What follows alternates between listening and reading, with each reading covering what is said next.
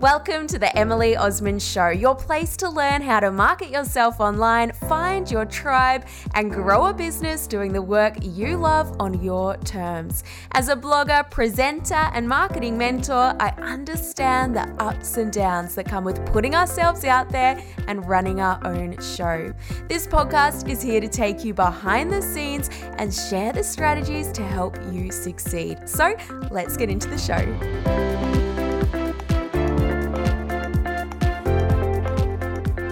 Welcome back to the show, and I'm so excited to introduce you to today's guest, who is the one and only Tina Tower. Tina started her first business at age 20 and turned it over the years into a national franchise business. However, as we can often find, what she thought would be her dream business ended up not actually being so. Now, Tina is a coach helping other women package up their expertise into online courses, speaking, content, podcasting, and basically credibility. She has a small but mighty team herself, and she's basically showing us how bigger doesn't necessarily mean happier or better. We recorded this episode on the launch day of Tina's new book, which was such a pleasure. Her book is called One Life How to Have the Life of Your Dreams. So you can go ahead and get your hands on that one at tinatower.com. And just quickly, if you haven't already, do make sure you also hop over to emilyosmond.com to check out my free online Instagram masterclass where I'm going to be teaching you how you can book more of your ideal clients without having to have thousands of followers. So go over to emilyosmond.com and check that free training out. Now, without further ado, let's bring Tina onto the show. Tina, a big welcome to you to the Emily Osmond Show. I'm so excited to chat with you today. Would you start off with a little bit of an introduction to yourself? Of course. Thank you so much for having me. I'm very excited to be here as well. Your podcast is one that I've been watching and listening to and going, yay, now I get to be on here. So this is really cool. Okay, so who am I? I know it's like a big question, isn't it, to try it really is. Yeah, like who are you? Um, I guess I'm a business person. I've been in business since I was 20. I absolutely love it. Um, and my job now consists of helping mainly women to package their expertise and their thought leadership into online courses and a speaking career, podcasting, the whole personal branding uh, thing. Through my business journey, I've done lots and lots of different things, and most recently, just become an author. Woohoo! And I'm like totally honored to speak with you today because today is the launch day. Today is launch day. Yeah, it's an exciting day. Congratulations. Let's actually start on the book. Tell us the title. I know it's One Life How to Create the Life of Your Dreams. Is that right? Yes, that's yeah. it. Yeah, totally. I mean, it's very businessy. I think if you're not in business, it won't be as relevant. Um, but it's mainly a personal development book uh, because that's what I love. I fell in love with personal development when I was a teenager. And you know, that whole notion that you can just dream up this life and just create it is a lot of people when they find personal development later in life are kind of like really really yeah um, but to me i've always been like you know this is totally possible and you know i have a lot of people say how do you actually have the life that you have because I do have a wonderful life. I've, I've got a beautiful marriage. I've been married for how long have I been married? Like 15 years, 16 years. Wow. Um, I've got two great kids. We travel a lot. I've got a business I love. Like everything's really great. And a lot of people think, you know, in order to have one area, you can't have the other. And I just wanted to be a bit of a, an example in going, you know, you can have all those things it's actually very fitting. I just wrapped up being a guest on someone else's podcast, and the last question they asked me was, What's like kind of one message to share? And I was like, Well, my favorite quote or mantra is, You can if you think you can. Yes. Which is kind of the same, yeah. I guess, underlying. Oh, we're going to get along. yeah, I know. and for those listening, this is the first time Tina and I have spoken. So yeah. it's it's great. We kind of get to learn about each other while we're, yeah. while we're chatting. And I love that and the message that you're sharing that, like, you can achieve anything. You've just got to believe it in your yourself first and know that you can have amazing things and life can be great in all those different areas. So that's really, really awesome. And Tina, we're here today. Like I said to you, you've got so much knowledge to share about business. And I was like, what on earth? Which kind of area can we tap into? But I thought it'd be really interesting to hear about scaling. I said to you just before we started recording that a lot of the women that I work with, and I know a lot of the listeners tend to be in the in kind of the sole trader category or starting to build out their business. So I think it'd be really valuable to hear your tips and advice and your own experiences, how we can basically make sure we're spending our time on the most important things, where we start when it comes to building a team out, and how we can scale a business, and maybe some of the pitfalls that you might have experienced yourself. Yeah, yeah, lots of them. Okay, so that's like 50 questions. I know, don't worry. I've got a, I've got a starting one for you. I'll be nice. I'll be nice. So I thought it would be good to start with a little bit of your own business experience. You you built a national franchise, which is just amazing. But I was reading that it didn't exactly pan out to be the business of your dreams. So maybe if we could do a little journey back into um into what it looked like for you starting in the business world, Yeah. and and then how you scaled and and some lessons learned there. Yeah, sure. So um, I started young. So I was 20 when I opened my first proper business. So I was in my second year of uni studying primary teaching and wanted to start a tutoring centre just solely to pay my own way through uni. So I didn't have any kind of grand dreams when I started. It was really just a short term, this is going to be fun sort of thing. Did that and totally just fell head over heels in love. I was like, you know, if as a teacher, I can work 10 times harder than the person in the room next door. I'm going to get paid the same amount. But in business, if I try really hard and do the right thing, like all the rewards are mine and I get to choose when to work and on what and how to do it. Like I just, the freedom of it, I loved, totally loved, still love now. Totally unemployable, like many self-employed people. yeah. Um, and so that kind of grew from there. So a pattern of my life has been to start something and then kind of get carried away. Right from the get-go, I wanted to rent a space and I lived in Cronulla in South Sydney and, and most of the office spaces were, were quite large. And so I got 120 square meters, which for one person to tutor was just going to be too big. So I was like, okay, I'm going to have to make a whole tutoring center. and then gosh. that can only be open in the afternoons after school, which means I'm paying rent for all of this space in the day and having nothing. And so we started an educational toy store there as well. Oh my god! And so that started growing. And then about six months into it, I did school holiday workshops where in the holidays people did like craft and science and all of these different Oh things. and one of the mums said to me, we really loved this. You know, do you do birthday parties? And I'm like, yeah, sure. On the weekends we do parties. And she's like, how much are they? And I'm like, two hundred dollars. And she booked that. And so then the party business took off, and so it ended up being seven days a week, which was you know full on. We had 17 staff, and it was big to have at that age. And then so I finished uni no chance I was ever going into a classroom. Loved what I did. Um, but then I had a baby when I was 24. And so, like a lot of mums, when we have our first children, you know, we think nothing's going to change. And in the beginning, nothing really did. I was very lucky in that, you know, I kept him with me in a bubba sling the whole time. And I worked in a children's industry. So if he got hungry, I could just kind of pull my top down, give him a bit of a feed, and on we went. But then he started moving and wanting attention. He moved? What? I know. That's so how selfish. dare he, right? Most parents are like, come on, come on, crawl. And I was like, oh no, what am I going to do with the shop now?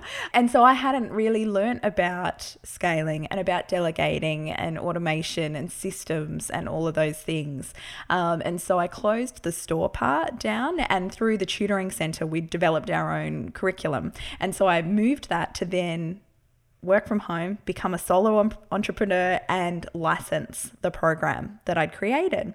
And so we licensed that for a couple of years, and then that's what morphed into the franchise. So I then opened another tutoring center, but just as a sole tutoring center, and learnt my lesson, created all those systems, created all this stuff, because I think, you know, when I was young and starting out, there was a big part of me that wanted to prove myself. And how I did that was kind of taking everything on myself and like, I can do everything, which is not a good attitude because it burns you out and you can't do all the things really well. I mean, we can, but we probably shouldn't. no way. And I, I joke now, it's like, right, what else can I outsource? What else can I outsource? Yeah. And I, I was the same. I, I guess I, for a while there, I was like, well, it was almost like pride in terms of, well, that's how I felt like I can do this all. I'm doing it all myself. And now I'm okay and I'm, totally at the other end of the spectrum. Like, let's see how little I can do and just do the stuff that I can make the biggest impact with and outsource the rest. Which is a very different frame of mind to be in. When you were at the stage of, I think one of the mums asked you, Oh, do you do birthday parties? And then you were like, Oh, sure. I was pretty similar when I started my business in terms of I started doing social media. Then someone, one of my clients was like, Oh, do you do branding? I'm like, Sure. And I found a graphic designer and then we did branding. And then the next one, Oh, do you do websites? Oh, yeah, cool. We can do websites. It's the way a lot of great businesses evolve. Totally.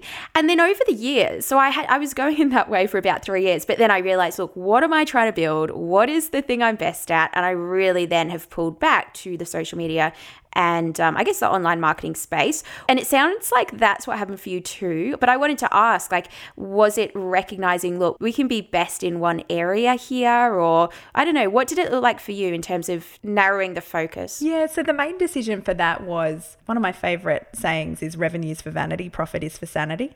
And it's very similar with the amount of staff and people and all of that sort of thing that we have. So when I would meet people and they would say, you know, what do you do? And I had 30 franchises and I was like, you know, I've got 30 franchises around the country and we started this from nothing. And like people would look at that and go, ooh, like it sounds impressive because mm-hmm. it's big.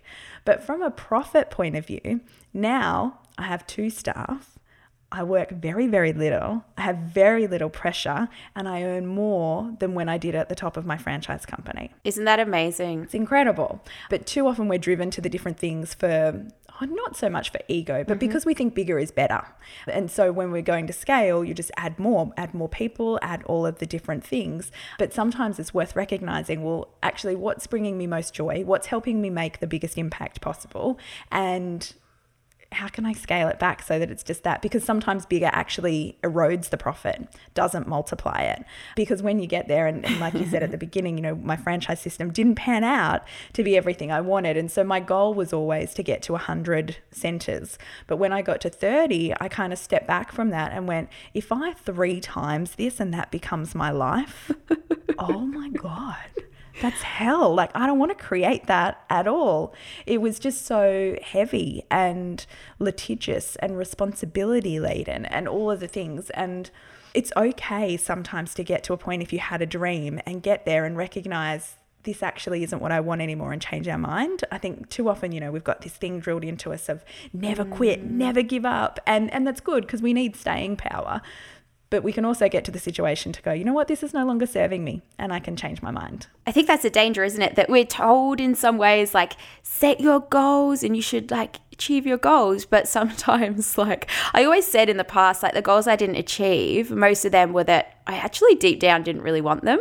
And so I say it's totally okay if they change.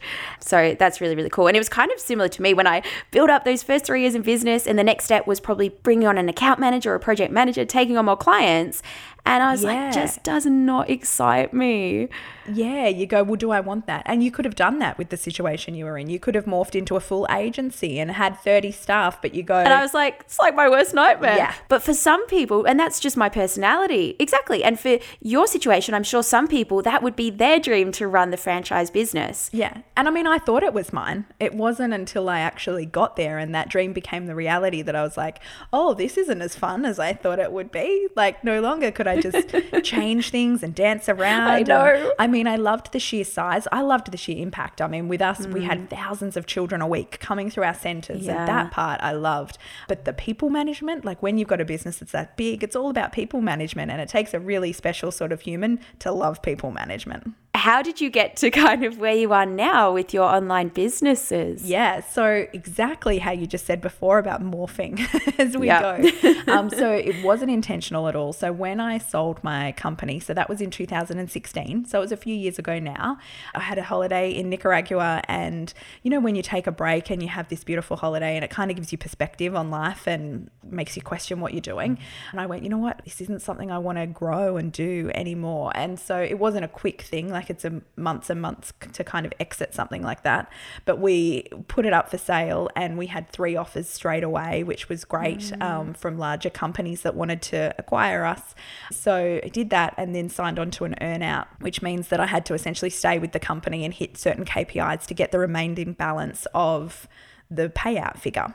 So did that for a couple of years and then when we finished that, I didn't know who I was anymore. So like a lot of people, defined myself by what I did and my business and I think because I've been doing it for such a long time, I exited the business in February and then I went to my favorite conference in the world which is South by Southwest in Texas in March and I went there and this poor guy that was just in the line and he turned around and he was like, "Hey, um, da da da, what do you do?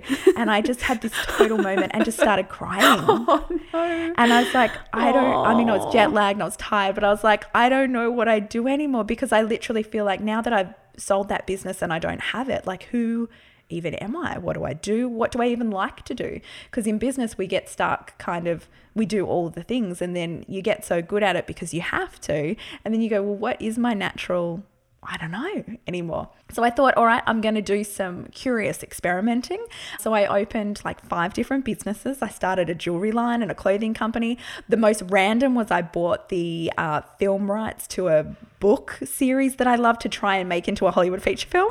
Oh my gosh. so I tried all these different things that I just thought, you know what, that sounds fun. And I think that would use my skills and I'm going to give that a go. You know, I had a couple of friends at the time go, aren't you a little embarrassed? Like people would be looking, going, what on earth is she doing now? But I was like, you know what? I really just need to find what it is I want to do. And then I was still quite fragile. So the whole exiting the business, you know, it really, it mucked me about emotionally as well. And then my husband went away surfing for a few weeks. I'm giving you like the full story. Oh, I here. love it. And I'm, I'm, thinking up some questions I want to ask after. So yeah, please okay. keep going. Just cut me off. No, I love it. but my husband went away surfing for a couple of weeks and I had the kids to myself, which doesn't happen. So my husband had been a stay at home dad for the previous six years. So he was kind of the primary parent and, and I was the worker. So it was rare that I kind of got the kids to myself like all day, every day. And I realized when he gone and then he came back and then I missed them and I was like, "Oh my god, like my kids are turning into these little men." And I'm missing so much. And we've always loved traveling. We go overseas, you know, two or three times a year. And so the day after he got back, I just went online and I bought tickets to go around the world. Oh my gosh. Yep. So we made the decision to sell our house, our cars, like all our things, and we left to go around the world for nine months. We went to 28 countries. But my business point to this story is when we left, I had a whole lot of people because of the business I built and then selling it to ask me if I could coach them because they either wanted to scale their businesses or exit and, and do those different things. So it's like, yeah, yeah, sure. So I didn't think of myself as like starting a coaching business, but yeah. just kind of helping people out while yeah, I was on the way. Just happened. And then, yeah. And then I thought, you know, these people are paying me a lot of money as a private coach, but a lot of the things I'm repeating again and again with the same things. So I got everything that I was repeating, and because I've become quite a systems queen through franchising, and then kind of made a system and a framework for it and put it in like an online course sort of format. And so we had the group coaching and then private coaching. But then if there was something that was in the group, I was like, look, let's not take our time up to do this right now. Jump online, do that bit, and then we can do the specific stuff for you. And then I had people going, okay, I love the way you've made the online course component. I want to add that to my service based business too. Can you show me how to do it? So then I made an online course with how to make an online course. Awesome. and so that just went off. And then I was having all of these women coming to me that are going, that are already running super successful service based businesses, but going, you know, I've got this expertise that I want to be able to teach and share with other people. Yeah. Can you help me get that online? Um, and so now the way the business is, is we've kind of got, you know, the coaching elements in there um, and the strategy, but also we're producing people's podcasts and building their online course wow. sites and packaging the whole thing in kind of like a hybrid agency sort of yeah. way. And I freaking love it. I love it. Um, so that's what I'm doing now. And that's how that progression kind of happened. And that was only in the last couple of years, is that right? You took the year off, went traveling yeah. in. What was it? I 20... got back in April. Oh my gosh, that's amazing. Yeah. Now, I like I said, I had a couple of questions. So the first one was around. You said you kind of chose like five different business ideas and tested them out. What happened with them? Like, did you do one at a time? Did you be like, right, let's just start all of these? Oh my gosh! And I guess like none of them were the thing. How did you figure that out? I do think, you know, you don't know until you try. So you can do all the market research and everything that you want, but you don't actually know how something's going to go until you're in deep. And so that's what I wanted to do. The jewelry company I ended up selling. So ran it for a few months. It, it you know, made money and I said, okay, I don't want to do this anymore. A lot of it was dealing with with China and orders and that sort of thing. I'm like, yeah, I don't really like products and, and this. So no, I'm going to sell that. So I told a few people, I've done this. I don't want it anymore. Does anyone want to buy it? And someone said yes. So I was like, okay, great. The clothing company, I spent like $40,000 on setting it all up and doing all of that. And then the first like samples came back and back and forth. And I was trying to do it like consciously and environmentally friendly. I'm like, oh my God, this is a nightmare.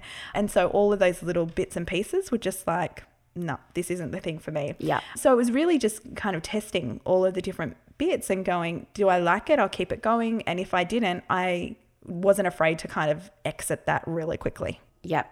That's awesome. Now, the other thing that I think is such a great learning point, I guess you recognized in yourself that you have like a system or a process that you take your clients through. And that's also, by the sounds of it, what you help them kind of develop. I recently ran a business retreat for some I ladies. saw that. It looks yes. Oh, beautiful. Oh, thank you. And you've got one coming up, which is really I exciting. do in Palm Springs. I know, right? One of kind of the topics that we were talking about at the retreat was how they can take and how they really should be taking their knowledge and expertise or framework and basically turn that into their own system. And that's what their customers or clients come to them for Yeah. And for them to be able to communicate, hey, you can't get this anywhere else. This is my unique system. So perhaps we could talk a little bit about that, maybe where the starting point would be, or some tips, or what you've seen work well for, for the people that you work with too, in terms of packaging up what they know. Yeah. I mean, the hardest part is with everyone that has great expertise in that area. The hardest part is, is a lot of the time it comes naturally. Yes. So things that, you know, I'll say to people, okay, well, you need to do a lesson on this and a lesson on that. And people are like, what? Is that just not common sense? Yes. I'm like, no, because to you it is, but to someone else, like you don't understand and you want to be able to do that. And what I love with online learning is we've got access now. I mean, there's heaps of online courses that I do, mm. and we've got access to so much great material for such a low cost that you can learn basically anything that you want to be able to do. So to be a part of that and the communities that come with it and all of that sort of thing, like it's a beautiful thing to be part of. But I think for a lot of people, you know, gone are the days where if you want to teach someone something, you have to meet with them one on one and mm. repeat things over and over again and and kind of get depleted of that time energy. Now there's a way to do it that's so beautiful to go, all right, what do I know? Where do I want to get people to? Yep. and kind of what is the quickest, easiest way to get people that promised transformation.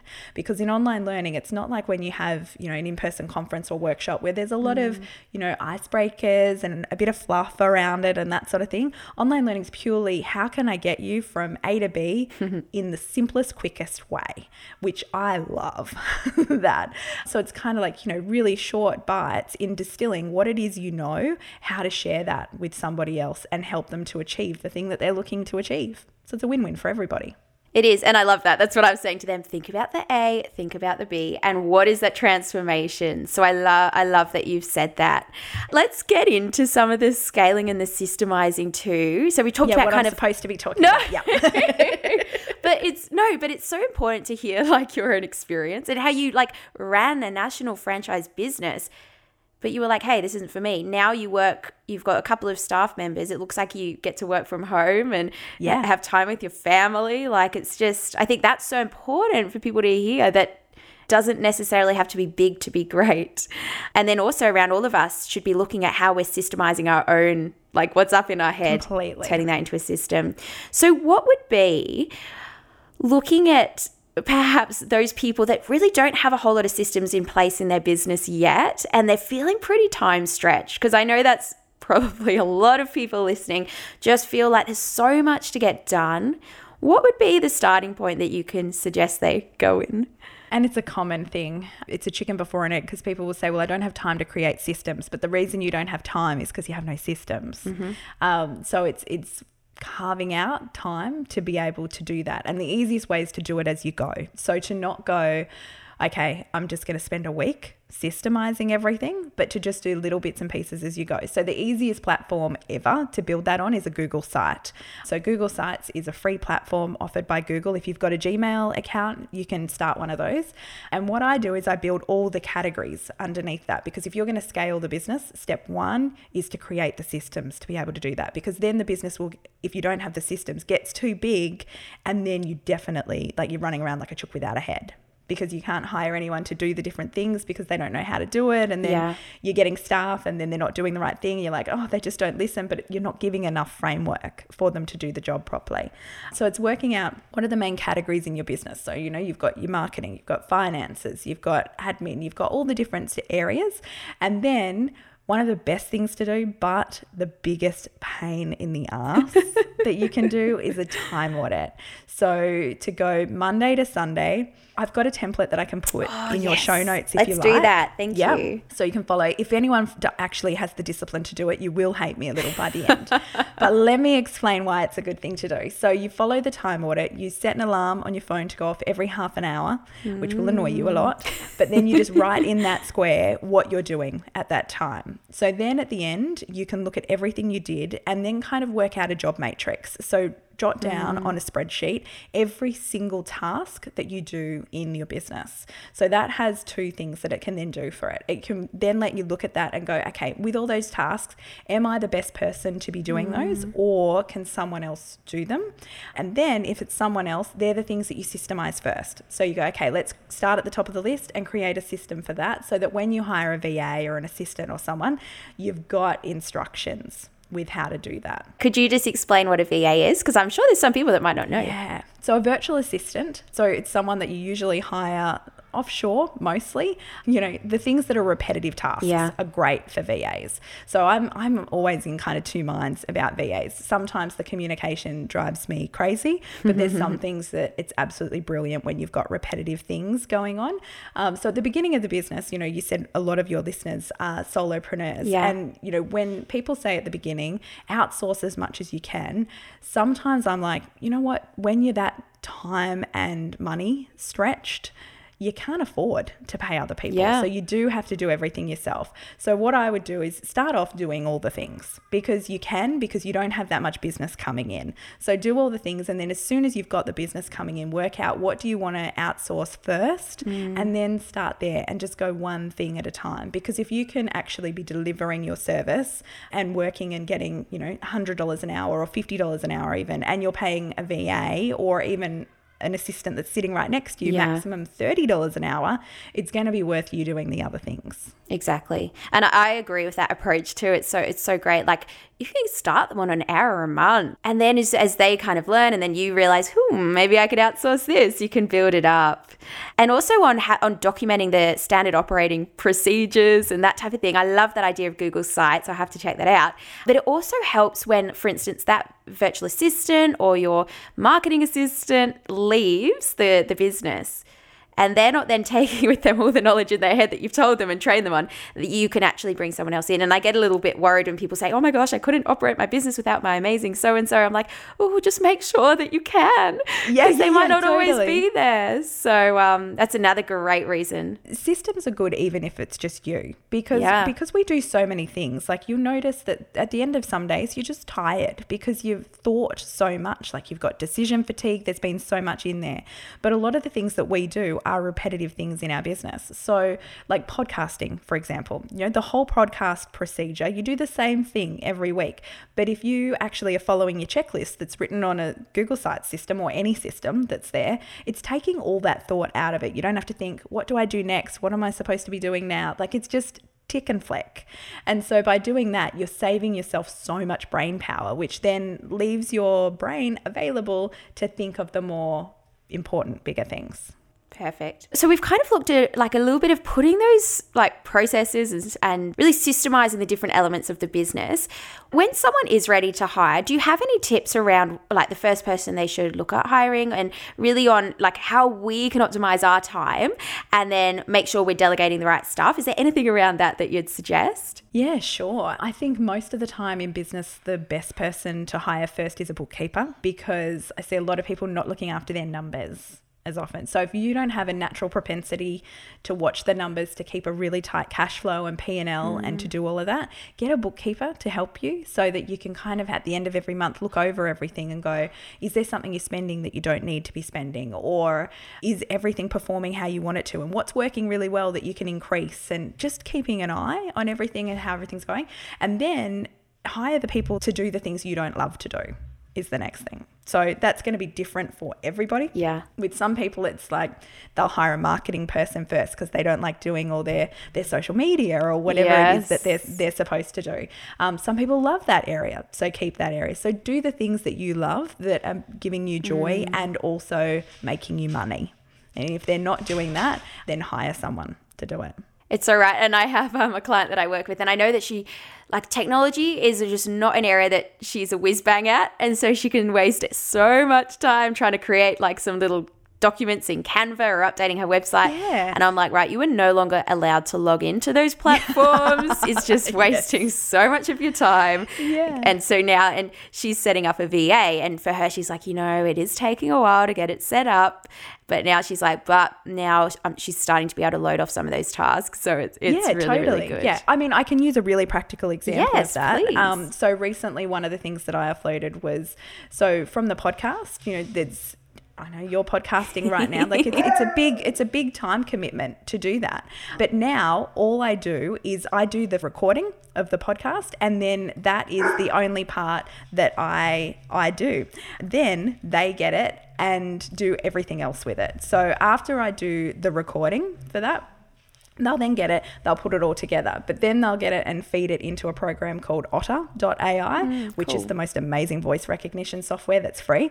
Um, and that gets the full transcription. And so then they put Let the me transcription on there. down. Uh-huh, yeah. um, then they get the transcription. Then they'll get the transcription and break it into a blog post to go on the blog. Then they do the headliner app things. Then they do the quotes, the social media posts, all of the different things from it. So from that one 60 minute effort from me Mm. of recording, we've got like 15 pieces of content out there.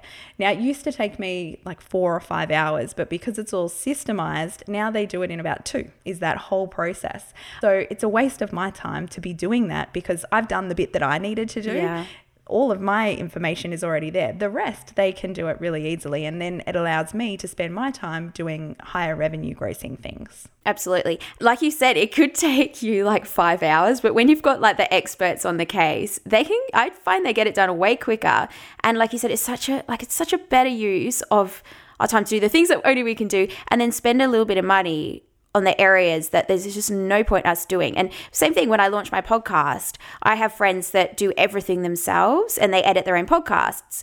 And even though the podcast for me isn't making money directly, which is probably the same for you, it's not exactly like we're selling it.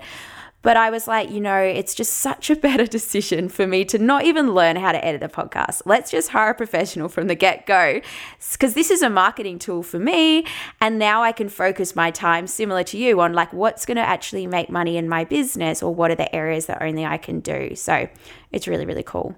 At the stage you're at now, what are the areas that, if you could give us a little bit of an insight for those that might have a VA now, or or they're looking at right, what would be some good places to go and take scaling their business? Maybe those are at the next stage. Do you have any advice you could share around that that you've learnt yourself? Yeah, so I mean, the first thing with scaling is why do you want to scale? So, scaling could be, you know, if you've been working on your own and you're like, okay, I feel tapped out here. Like, there's literally not enough hours in the day for me to grow anymore. So, the only kind of two options that you've got is either to outsource some stuff to free mm. you up time or if you've already done all of that and you're spending all your time doing like there's a lady I was talking to the other day that was actually spending 40 hours a week like delivering the service and then having to do all the rest of the running of the business oh, in the off time too which is really stressful but she's going how can I grow past that so if you're kind of in that situation it's either okay you got to hire staff to then help you and start growing from there or change your model slightly, which is why I love online based because you can do like that one to many instead Yeah. of everything being the one on one. So it's looking at that. How can you deliver more for less time? How can you make a bigger impact for less time? What is the best path for you to scale? Because they're really your only options. And once you start adding humans, it's a big responsibility. You know, you've, mm. you've then got the responsibility to pay their wage on time every week, the super, all of it adds a whole other layer of, of things, which I do love staff in the office. So I like people with me a lot more than I like virtual assistants. Yeah. I just like having people around and I like being able to kind of yell over the computer, hey, Yeah. can you do this? Can you change that? you know, whenever I have a brain fart or Are you, are you an extrovert or are you an introvert? I'm an extroverted introvert. Okay. Um, so I can I can kind of turn it on and be on, and I really enjoy doing that. But then I need periods of solitude and rest. yeah. Yeah, cool. Yeah, yeah. Before our trip, we used to live on a farm just north of Byron Bay because I used to love going into the city, doing all my work, doing all the things, and then just reclusing to the Yeah. farm for ages. That's cool. But I do love having people that we can work together and having that team environment. When you've got a virtual assistant, it's kind of task based and it's Yeah. really hard to get that It's more strong team transactional, I think. Very. So I like that culture of having, you know, we're in this together and Yeah. we're, we're achieving that all, all together. But yeah, when it comes to scaling, like really question why. Like some people have a really super healthy business. They're earning a couple hundred thousand dollars a year. They're not having any responsibility for other people. You know, once you start going in that scale, you've kind of got to go mm. big. So there's no point in doing it to just add one person. Once you make the decision to scale, mm. you're changing that whole dynamic and then you may as well get five. 'Cause It's going to be the same effort. So my my kind of limit there is six. So I'll build our team to six people and then stop. I will not get bigger on that because that's when after that you then got to start kind of having layers. So then having a manager to look after the other people and then uh, I don't like that sort of thing. I want the little family. We'll do as much as we can on six man people hours and then that's it. And can I ask, would you say they're full timers or not necessarily? Okay. Yeah. Yeah, cool. But I wouldn't start with full timers. Yeah. So my marketing lady, she works 2 days a week. yeah, cool. So it's perfect. And then when we get busier, it'll be three and four and five. Yep. That's awesome. Kind of scaling that as you go. Yeah, yeah, yeah. Now, as we kind of work towards wrapping up, I wanted to just ask you as well when people, because this is something else I see that people can get to the stage when they're super, super busy. And I'm like, you need to put your prices up. And sometimes that can help fix some of that too. Is that something that you see as well with your clients? Yeah, most definitely. And I mean, my philosophy's always been I would rather less clients paying more than more clients paying less. So that's all a strategy based thing as well is to go, okay, so do you want to charge I'll use my group coaching program Yeah. as an example. So we charge $4.99 a month for that. So it's not super expensive, but it's not super cheap either. So for that, they get a monthly masterclass, they get a monthly live Q&A, and they get a whole bank of videos in every area of growing a business. So whether it be staff, marketing, all of that sort of stuff. Um, so for that, now I could offer that program for $97. Dollars Then you'd have a whole heap of people in there that I wouldn't really know. Yeah. For four ninety nine, it gives me the chance to know them. I can know their goals. I can keep them accountable. I know their partners' names, their kids' names, like all of that sort of thing.